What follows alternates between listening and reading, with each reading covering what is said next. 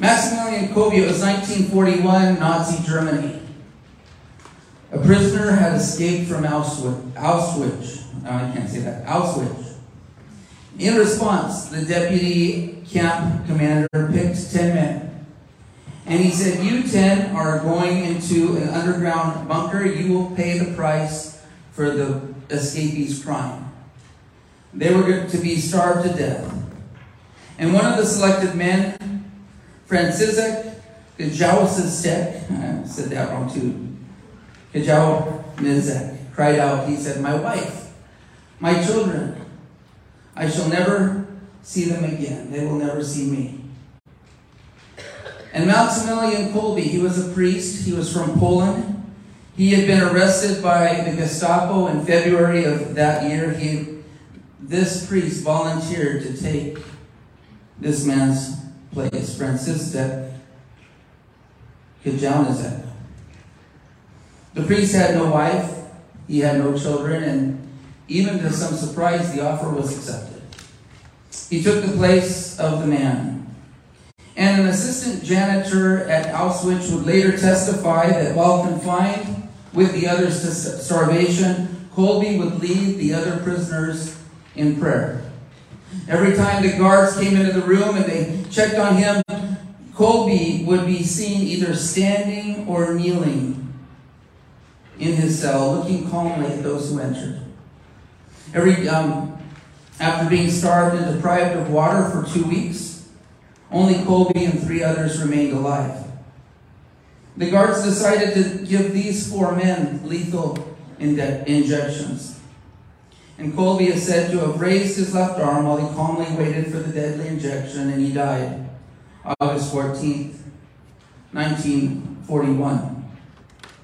But the words of Jesus here come to mind where Jesus said this. He said, Greater love has no one than this, than that a man lay down his life for his friends. This morning, I want us to consider in our minds as we look at the ministry of the Holy Spirit and the heart of a servant. You know, it's one thing to die for a friend, it's a, it's a totally different thing to die for a complete stranger.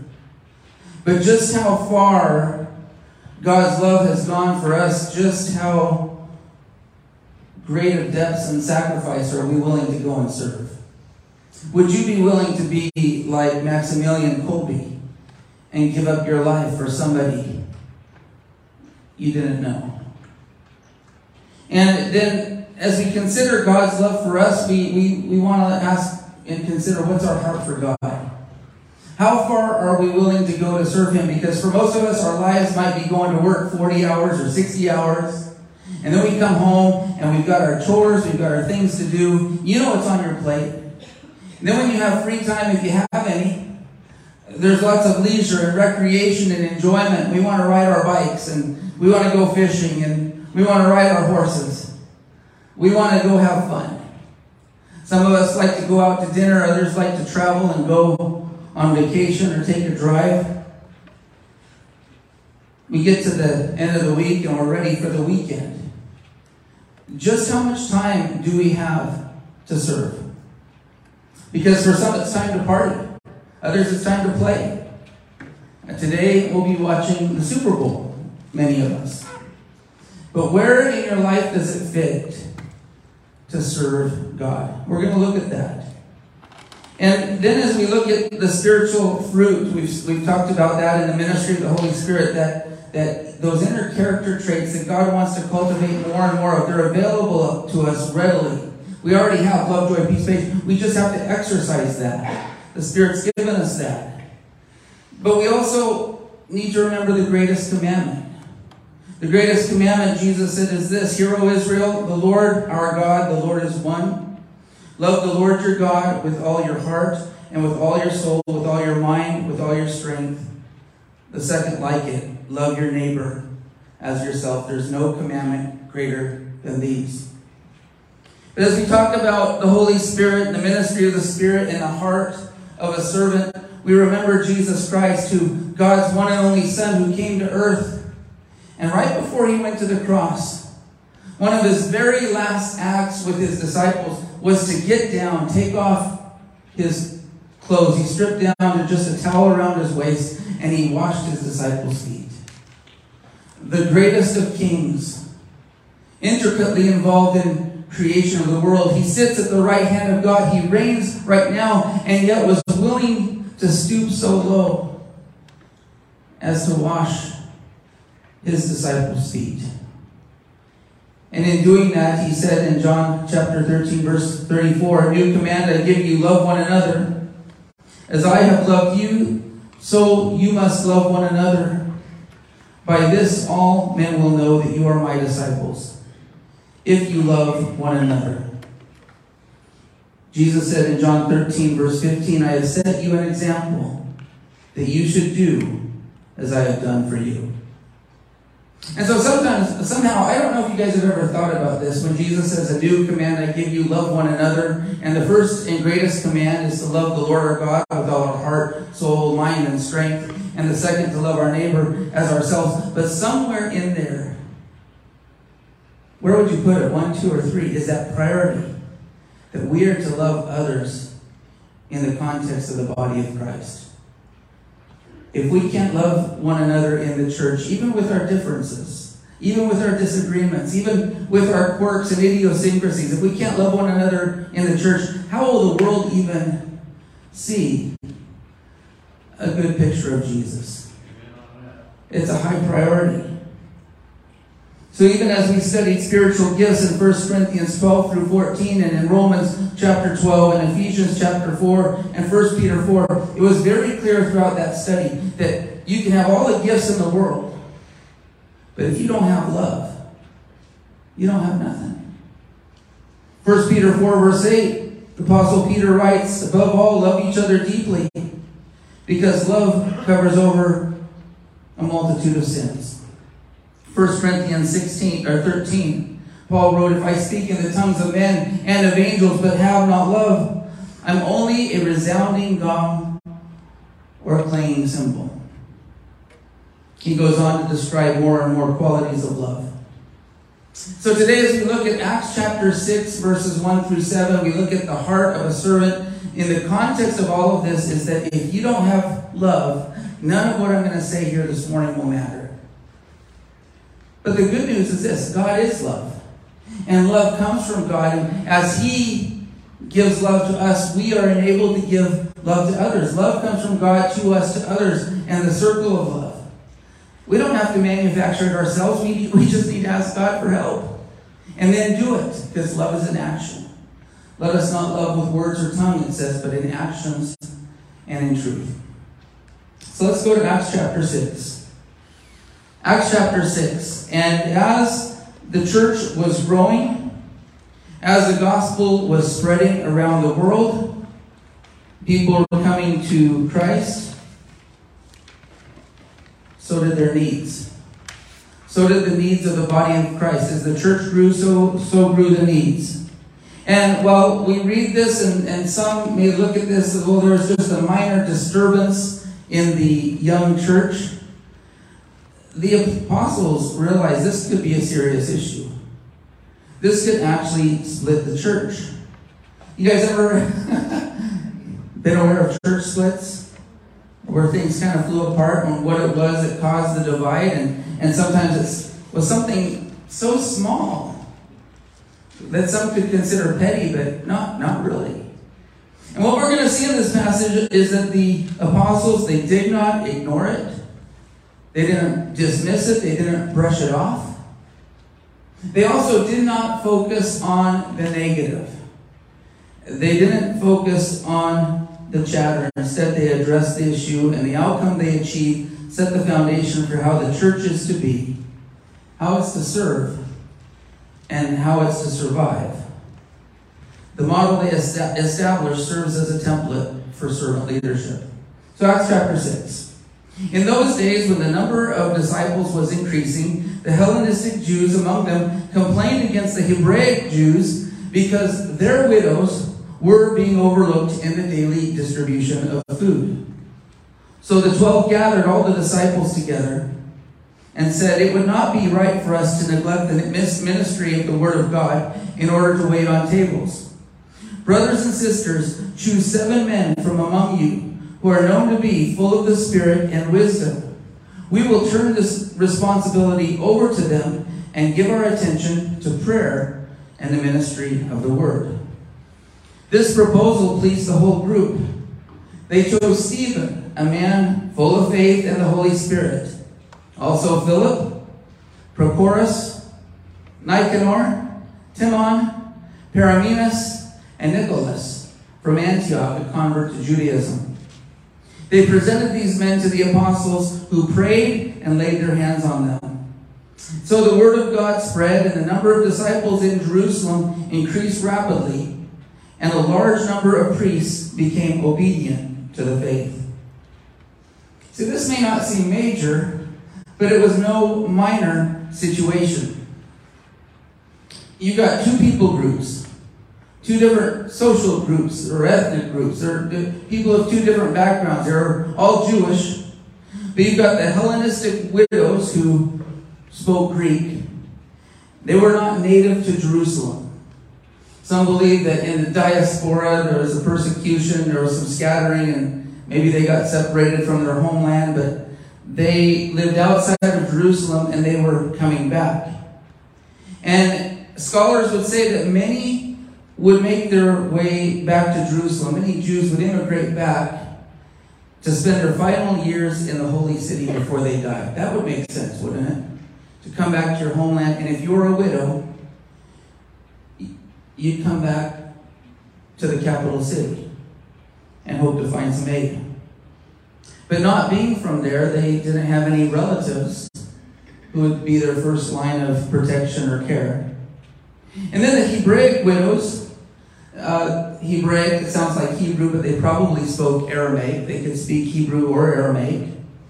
And anytime you get into cultural differences, we're seeing a lot of cultural differences in our world today. You, you, you need to figure out how do you move from thoughts and feelings to attitudes and beliefs. Attitudes and beliefs, because people with cultural differences, all of us have cultural differences, by the way. We come into life with different attitudes and outlooks, how we see the world. There's a big emphasis in the public sector about bias, conscious bias and implicit bias, and you can get lost in the bias, you can get accused of being biased, and the point is, is people are people. And all of us need a, a framework or a reference point to look at others with empathy and to seek understanding, because we've all got our cultural differences. We're all different. We all have different backgrounds, and, and, and, and oftentimes that translates into outlooks, attitudes, views, and even beliefs. Well, the fact that the Hellenistic widows were being overlooked was not right. The apostles don't try to dismiss that or brush it off. Whether it was intentional or not, that's, that's another question. There's no evidence in the passage that it was intentional, but it was happening. Luke's phrasing in the Greek does not make a case that it was intentional, but it was still wrong. And what it threatened to undo, it threatened to undo the unity in the church. Guys, if you see issues, hear about, know about issues in the church that could threaten the unity, it's like weeds. It's springtime, by the way, and pretty soon it's going to be time to get that garden ready, and there's going to be weeds in the ground that you become more aware of because you're working that soil. And as the church grows, so go the needs. But with the needs, sometimes come the weeds. These issues need to be addressed. And the apostles addressed them. But what's interesting is that in less than two chapters, if you have your Bible with you, there's a PowerPoint for it. Somehow, in less than two chapters, we went from Acts 4, what it says in verse 32 to 35, to this. Look at what it says in Acts chapter 4. As the church was growing, the gospel was spreading, people were getting saved, they were being baptized and coming to faith. It says, Now the full number of those who believed were of one heart and soul. And no one said that any of the things that belonged to him was his own, but they had everything in common. With great power, the apostles were giving their testimony to the resurrection of the Lord Jesus, and great grace was upon them all. There was not a needy person among them, for as many as were owners of lands or houses sold them and brought the proceeds of what was sold and laid it at the apostles' feet. And it was distributed to everyone, to each one, as they had need. See, that, that the needs were being met, and everybody was one in heart and mind and purpose. And then all of a sudden you turn, and less than two chapters later, we're, we've got a crisis. The apostles went from preaching the word to having to deal with crisis management in the church. That's okay. They were prepared to do that. And so as this as this was a presenting issue, what does verse 2 tell us? So the twelve gathered all the disciples together and said this It would not be right for us to neglect the ministry of the Word of God in order to wait on tables. It wasn't that waiting on tables was any less or important. It, it's just hard for one person to do both, or for a group to do both. Or maybe God has called you to a ministry and, and, and, and to use your gifts in this direction and to deviate from that in a full time ministry or part time ministry here or there would water down your impact of where He's called you to serve. There's a need for training up and raising up new leaders in the church, and there's a need for people in God's church to step up to serve. I, I could ask for a show of hands. How many of you have a ministry? But I'm not going to do that right now. By the time we're done, though, with this today, I want you to be thinking and praying and searching where would God have me to serve? This was an issue, though, in their church. And it says when they, um, the widows came to him, let's go back to that first verse. It says, uh, the Hellenistic Jews among them complained. The word that Paul uses in the Greek for complained is gongaismos. Say that with me. Gongaismos. It was a very unpleasant word. It was colorful and strong. It was similar to the way that the Israelites grumbled against Moses and against God as they were coming out of Egypt. They were griping against the leadership.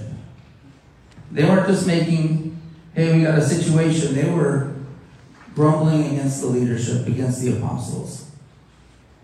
And murmuring and griping, whether it's in a church or in a home, can be so destructive. It's usually not very productive. But sometimes it can bring about change. Remember that in this passage, I'll say it again, the, the apostles didn't go back to attack the gripers. They didn't give big, ex, uh, big, big uh, sermon here on griping in the church. They, they just tackled the problem. It would not be right for us to wait on tables. Verse 3 Brothers and sisters, choose seven men from among you who are known to be full of the Spirit and of wisdom. Seven men were chosen I mean, the number of perfection. But in studying kind of the context of this, there was a Jewish practice in that day of setting up boards of seven people, seven men for particular duties. That was kind of a standard thing, Jewish custom in certain settings. And one of the things I, I gotta say I am impressed about in this passage, they had a food distribution system. It wasn't just once a week, over at Jerusalem Helping Hands. But it was every day, the daily distribution of food. And, and probably it would have consisted of bread and fruit and nuts. And it could have had clothing going with it. I mean, they did have something going in their favor. It's just that one group of people were overlooked. It wasn't that they felt overlooked. This passage says they were. Well, the apostles didn't make a big issue. And sometimes in our own lives, guys, it's to a person's credit, Scripture says, to overlook an offense. People might murmur, they might grumble, they might complain, they might gripe, and we want to attack them, but instead, what if we race to find a solution and just solve the problem instead of trying to argue back? So seven men were chosen, and there were three qualifications. I, I read that in a commentary. What? Three? Three qualifications? I'm only seeing two. Um, Choose seven men from among you who are known to be full of the Spirit and wisdom in verse 3. But if you look in the Revised Standard Version, this is where they get the three. The three qualities. It says, Therefore, brethren, pick out from among you seven men of good repute, full of the Spirit and of wisdom. A good reputation, full of the Spirit, and having wisdom. These are awesome qualities. You want people have a good reputation in the community. Outsiders will look at them and couldn't point a finger. Full of the Holy Spirit. Now we'll come back to that. I want you guys to start thinking, what is that? What does it mean to be full of the Spirit in your mind and everything we've talked about the last couple? But what does that look like to be full of the Spirit? And then wisdom. I mean, very good qualities. But all of this just to be on the board for waiting on tables? You might get in your mind, well, that was a puny ministry. We, you don't need to be full of the Spirit and have a good background check. And, but, but to them, this was a significant ministry. And that's what I want you guys to understand and, and, and think about and maybe to see. I'm going to give you a couple of stories to back that up. When I um, I'm going to switch to that slide. Go way up here. I had this on there for a purpose. So I went to college, um, majored in psychology, minor in youth ministry. After four years, I went to seminary. Um, one year, I packed in a master's degree um, in theology in preparation for ministry. So after five years of formal education, I come back home and I work underneath my dad as an associate pastor, a youth leader in ministry. One of the first assignments my father gave me when I came back home was this. Every week, I had to go visit those elderly who were in nursing homes. Some were sickly, some were widows, one of the gentlemen, his name was John. And every week I had to go visit John, most every week. John was in a nursing home and he got moved from one nursing home to another um, in part because he was so difficult. He was so cantankerous. He was always grumpy. He was never happy. And he made it difficult on others to even work with him. John's own kids did not want to visit John. And yet, my job, even though I could say, hey, I, I, I signed up for youth ministry, was to go visit John week after week after a week. And I wish I could tell you I look forward to those visits. Uh, there was a lot of times where on the way I'd be in prayer God, I don't know that I want to go there. I don't know what I'm going to say. There's nothing I can do that's going to make this guy happy. God, this is a total waste of my time. But there was something humbling about serving in that ministry. And I look back on it now with deep gratitude and thanks for my dad assigning that responsibility to me. Because it laid the groundwork and the foundation. I got to go to a home of a widow named Lou, and we had communion. That was a special time. There were others that needed prayer others that needed yard worker help from time to time. So let me fast forward. When we started True Life, early on in the ministry, somebody, a young man came and he said, Hey, I want to serve, I want to get involved in ministry. And had aspirations for great service. I said, Great, here's where we'll start stacking chairs. Your job on Sunday is to stack the chairs and do the cleanup and mop the floor and sweep and when you start people there, you'll get one of two responses. One is, I'll gladly do it. And the other one is, I don't want to do this job. I don't see the importance of this in ministry. Okay, fine. You don't want to stack chairs? Go to the kids zone. Go to the kids zone. Well, you work with kids, go to the nursery. Start changing that. the point is, is it's not the title. It's not the perceived priority, but it's the heart of a servant. And it's you got the God of creation sending his son who's willing to go so low as to, to wash his disciples' feet. And you can have a very dynamic and powerful and charismatic leader, and they can go on to have great ministries and do great things and pastor large churches. But if you don't have the heart and attitude of, the, of a servant, you're not willing to stack chairs or visit the person in the nursing home or help that person alongside the road or that person in need. We all need to have the heart of a servant. And so the disciples, they did a good job of delegating. By the way, Josh, this is this is Maximus Kolbe. There, I don't know if you guys,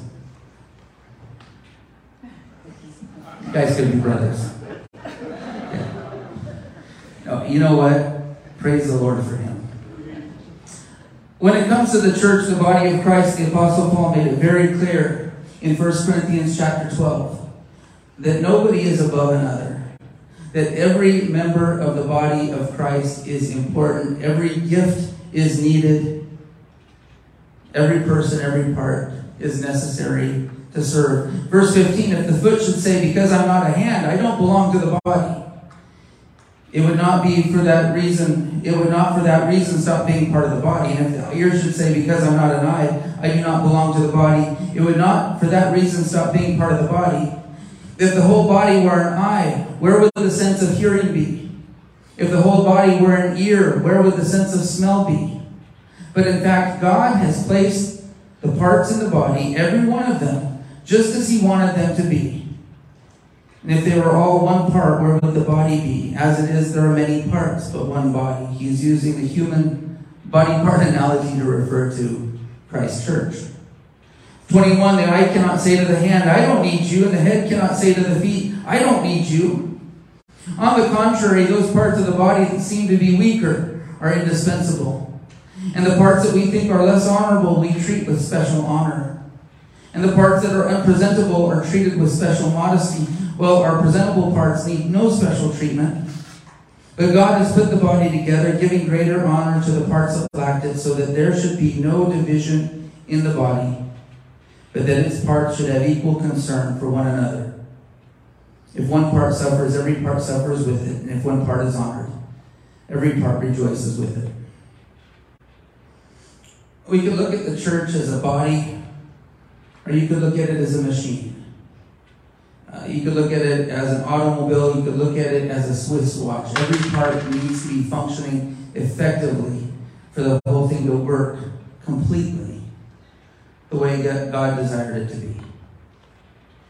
And if you're a Christian, you have the Holy Spirit. If you have the Holy Spirit, you have a spiritual gift. If you have a spiritual gift, you have a ministry. And every one of you is a part of it. And so, my goal in the life of true life is that we would be inspired by God's Word, inspired by the Holy Spirit, that we would discover our gifts and operate in the, in the strength of the Lord wherever God would lead us to serve. Jesus is our example. It says in Philippians chapter 2, verse 6 to 7, who, being in very, very nature God, did not consider equality with God as something to be used to his own advantage. Rather, he made himself nothing by taking the very nature of a servant, being made in human likeness, being found in appearance as a man he humbled himself and became obedient to death, even death on a cross. How low are you willing to go to serve the Lord? And does it stem out of love? Love for God, love for others, and love for His church. Where are you serving? What are your gifts and how are you using them? You take Jesus, he touched the leper, he welcomed the children, he washed his disciples' feet. And Hudson Taylor, he said this when God wants to do something great, his great works, he trains somebody to be quiet enough and little enough, and then he uses that person. Hudson Taylor, missionary to China. So here are the qualities that were required. It says that they uh, good reputation, full of the Spirit, and having wisdom. Well, verse 5 tells us this. It says, This proposal pleased the whole group. They chose Stephen, a man full of faith and of the Holy Spirit, so he had the qualification they were looking for. Philip, Prochorus, Nicanor, Timon, Parmenas, and Nicholas from Antioch, a convert to Judaism. You know what's fun about these guys? They've all got Greek names. Not that, that you know, a person could have three names back in that culture. They could have a Greek name, a Hebrew name, a, an Aramaic name. But each of these were most likely members of the same cultural group as the widows who were complaining, the Hellenistic widows. They had Greek names, they spoke Greek. And kind of one of the ironies here. How do you see this could be an advantage then in the early church? And, and, and you look at how they were picked. Um, you go back to, okay, how are we supposed to decide what to do here? The proposal is this.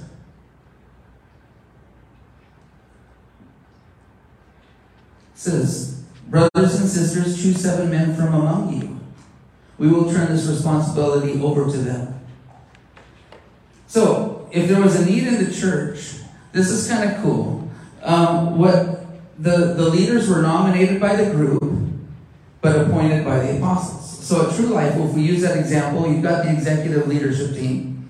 And we say, okay, we need seven men to be in charge of setup and cleanup every week. All right, group, you guys, you guys decide among yourselves who to pick, and bring it to the leadership team who will nominated by the group but appointed by the apostles. And this appointment was no trivial thing. It says there in, in the book of Acts that once these seven were brought forward, they placed their hands on them.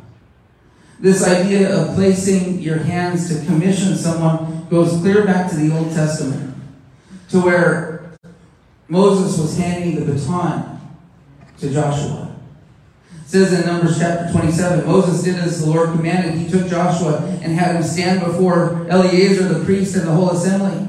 Then he laid hands on him and commissioned him as the Lord had instructed through Moses.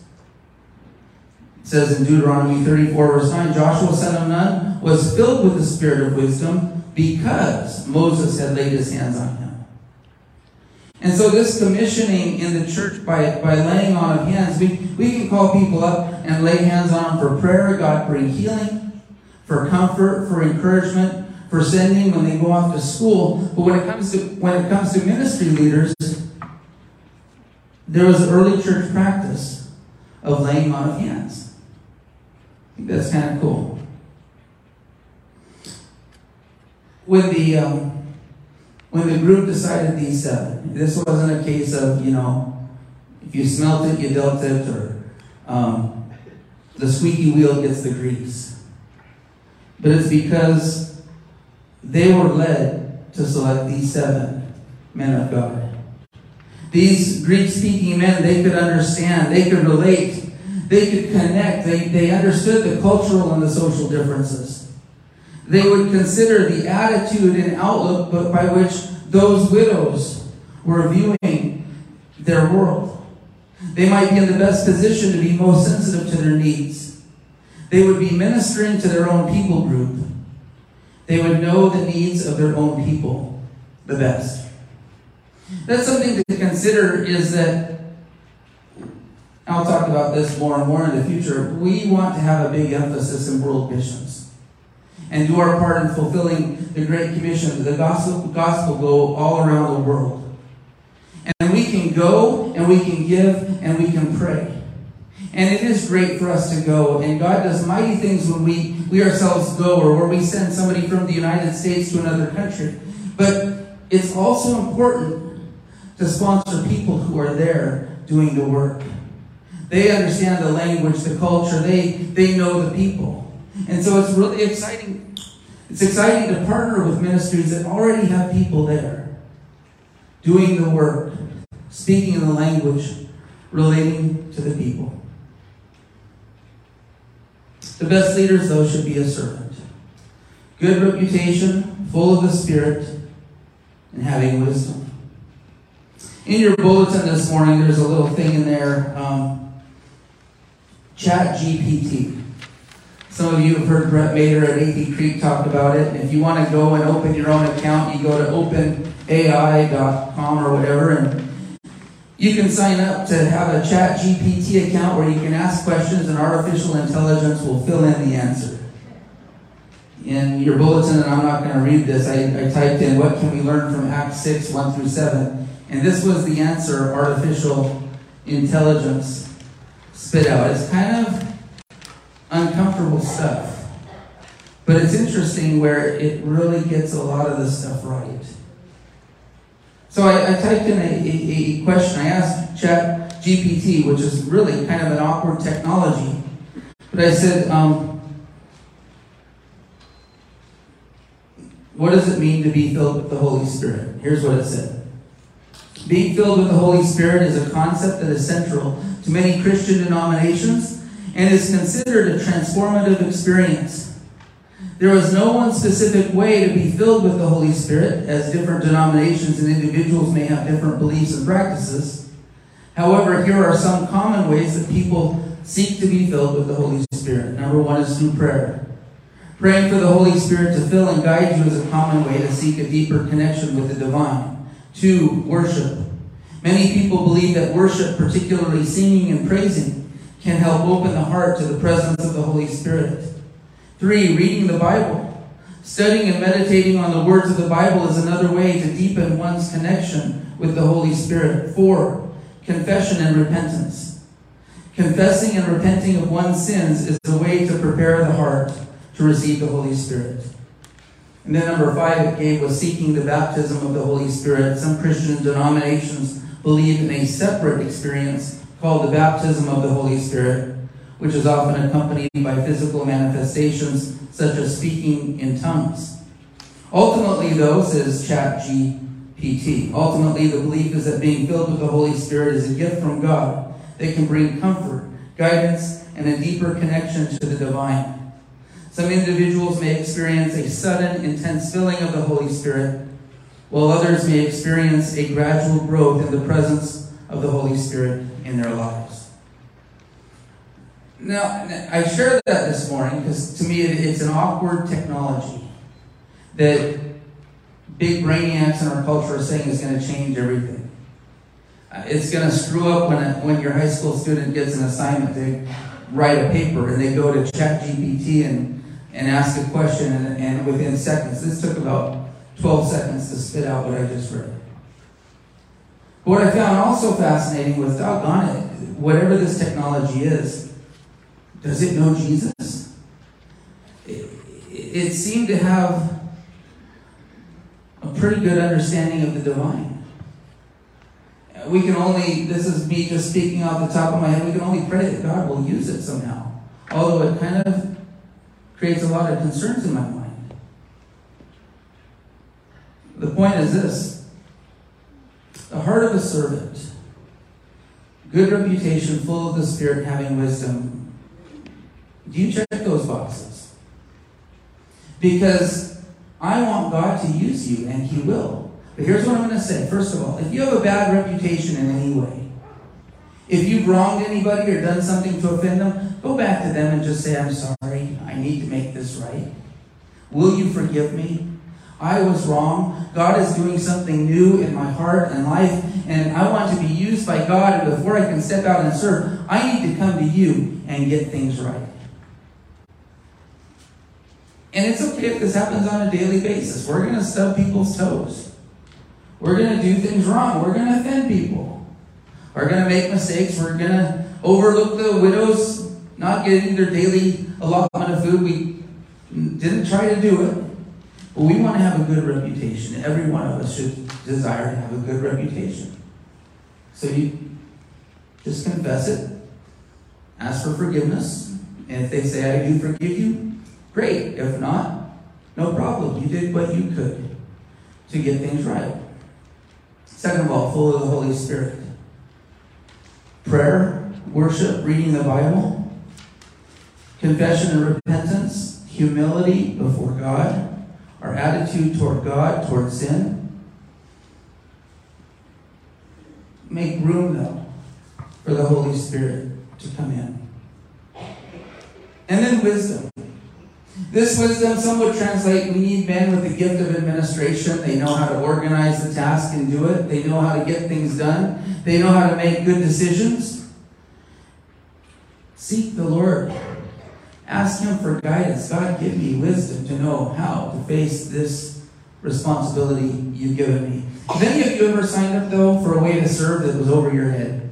God, how am I going to do this? But I'm going to do it anyway. I feel, I believe you're leading me to do this. Wisdom. He will do that. Here's a net effect. They gathered together, they laid hands on these men, they commissioned them for service.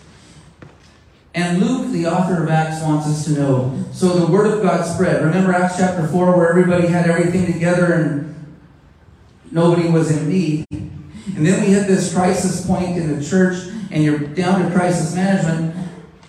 They address the situation. We've got the appointing of seven men. So the word of God spread. And the number of disciples in Jerusalem increased rapidly. And a large number of priests became obedient to the faith. A large number of priests. And what's interesting, by some historians' account, the number, whether it was the Levites in town or you had those who were in the priestly divisions of the Pharisees and the Sadducees, the point is, is people came to put their faith and trust in Christ.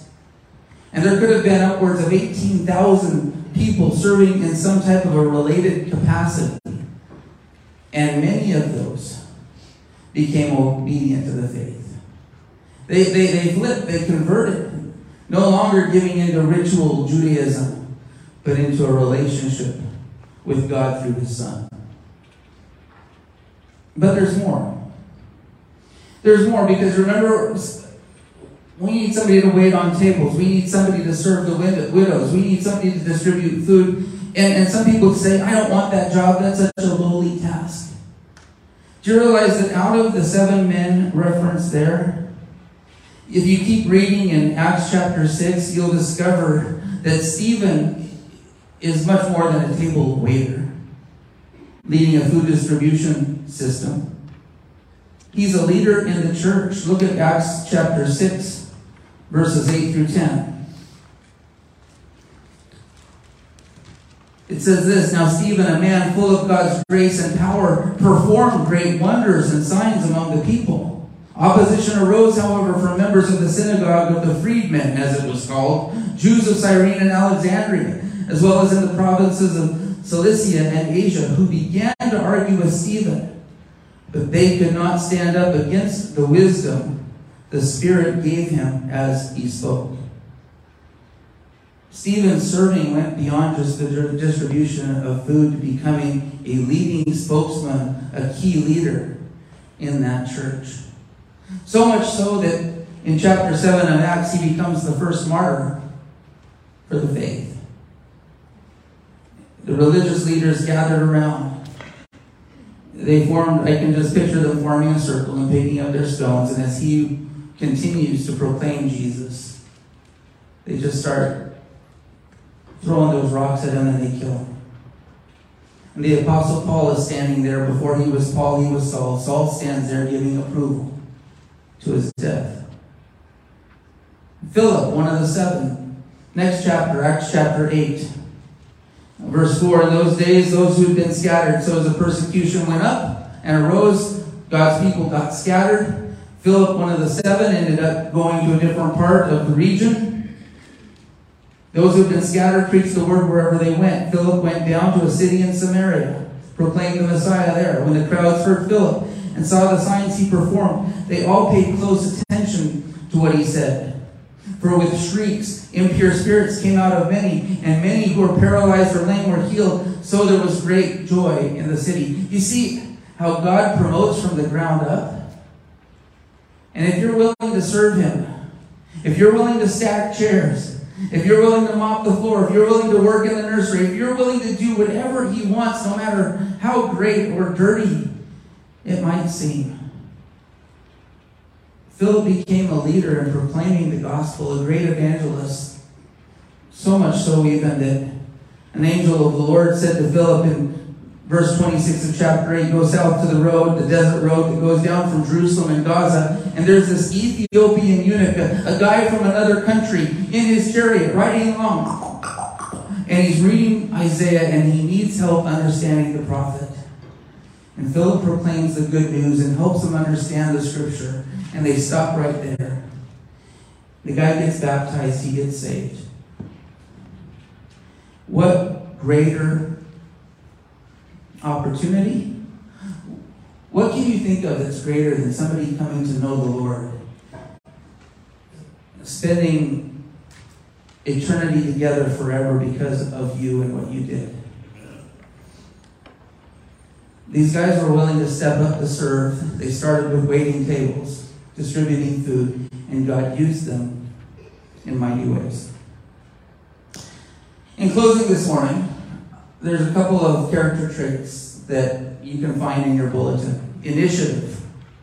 Recognizing and doing what needs to be done before being asked to do it. Yesterday, we were down setting up the sound system, and Laura and Rebecca and Becky were all plugging in wires and cables. And I remember there we had a few more chairs we needed to set out. So I went out and got another stack of a dozen chairs, and I started laying them out. I look behind me, and here comes Abigail, picking up chairs, stacking chairs. She didn't have to do it, she wasn't asked. She took that initiative. um,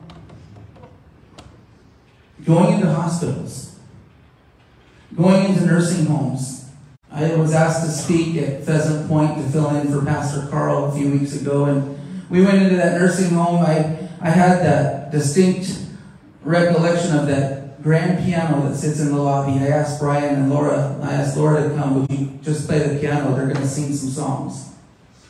We get there only to discover, yes, the piano is there in the lobby, but the church service is in an upper room.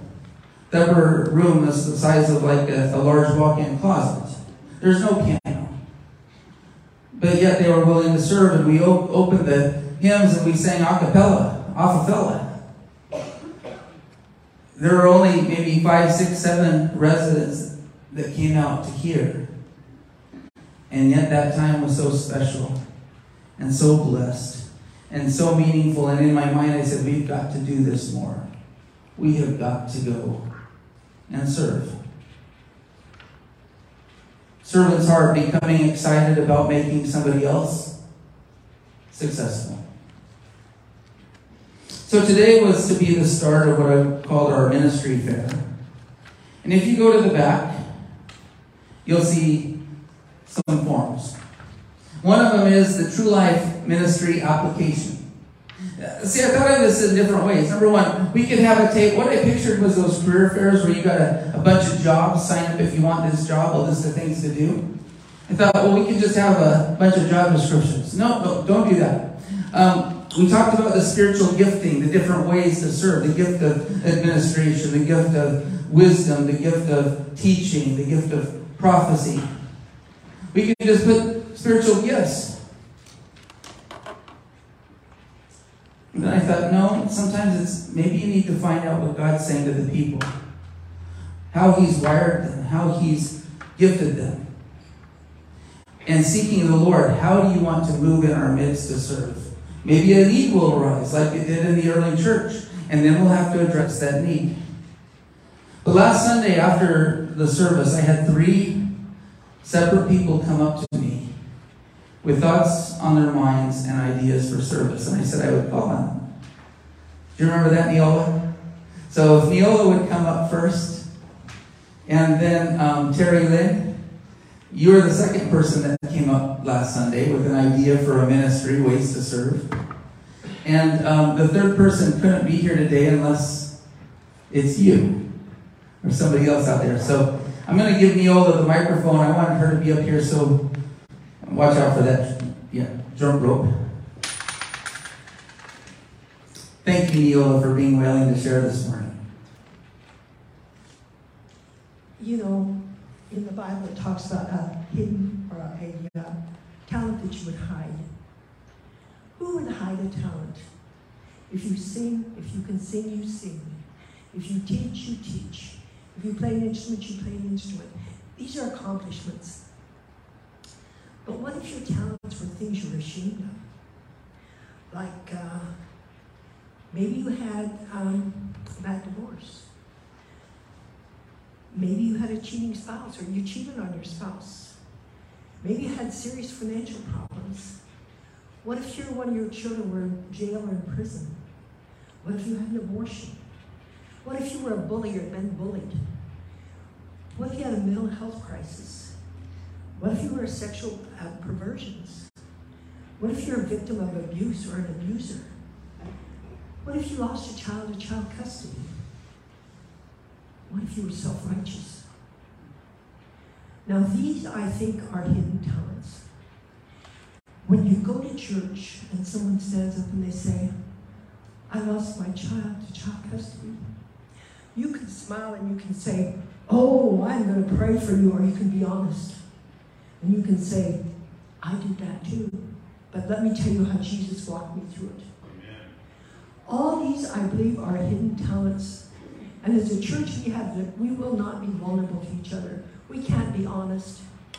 But this is what the body needs. The body needs the comfort of one another. We have walked through it, and Christ took us through it. And if Christ can take me through it, he can take you through it. Amen.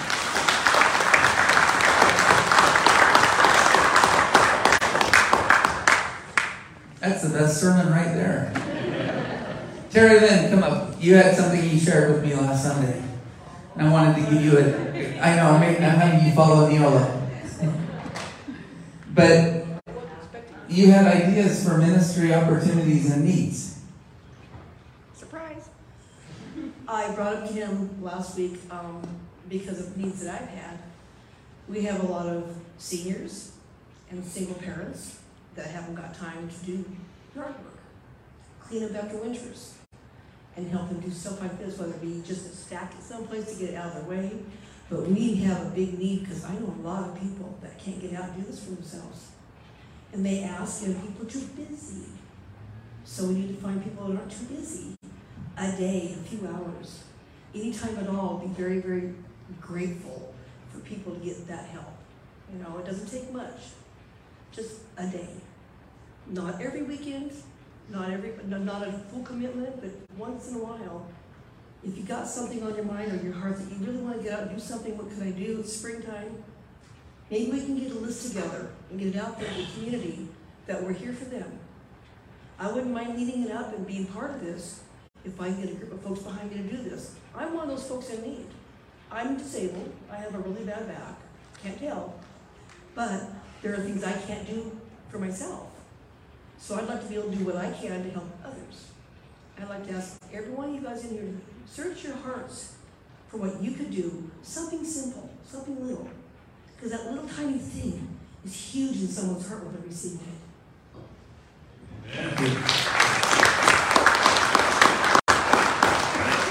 So she brings that up um, in the back. There's the ministry application that lets us to get to know a little bit about you. Um, and then there's the uh, this piece of paper on discover your sh- shape. Your, sounded like I was to stutter. You don't have your shape figured out. Sorry.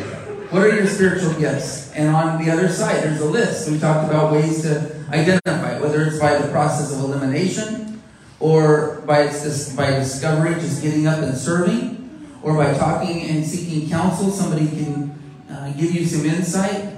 A lot of it's just rolling up our sleeves and serving. What has God placed on your heart? Any special burdens? Terry Lynn shared one today. Neola shared some burdens on how we can use our life experiences, and that's one of the, the things on the list. What are some life experiences, positive, traumatic, or otherwise, that God might be able to use. Your natural talents, your abilities, your personality. And then last but not least, and it's on a blue piece of paper, this is for your ideas. Either create a job description or a ministry idea of ways we can serve. Ways God could use you or something you'd like to see happen in the body life of true life.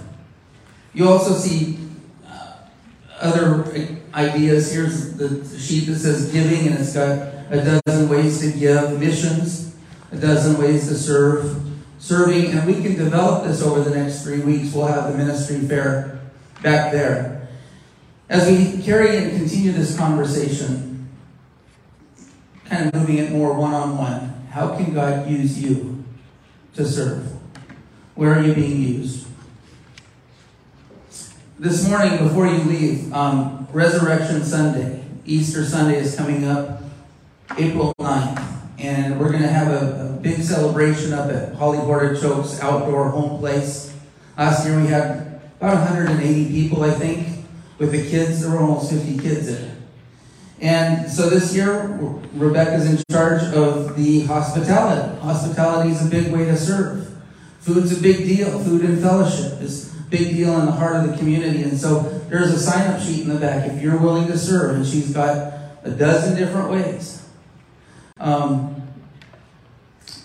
there's a kids zone ministry kiosk over there that Tessa set up. Ways that you can help out with our kids. And we're at the place right now. We need two or three or more, two or three more adults to go back every week. If you just do it once a month, it would greatly help us out. But there's a process, and there's you need to get your background check, and and so as the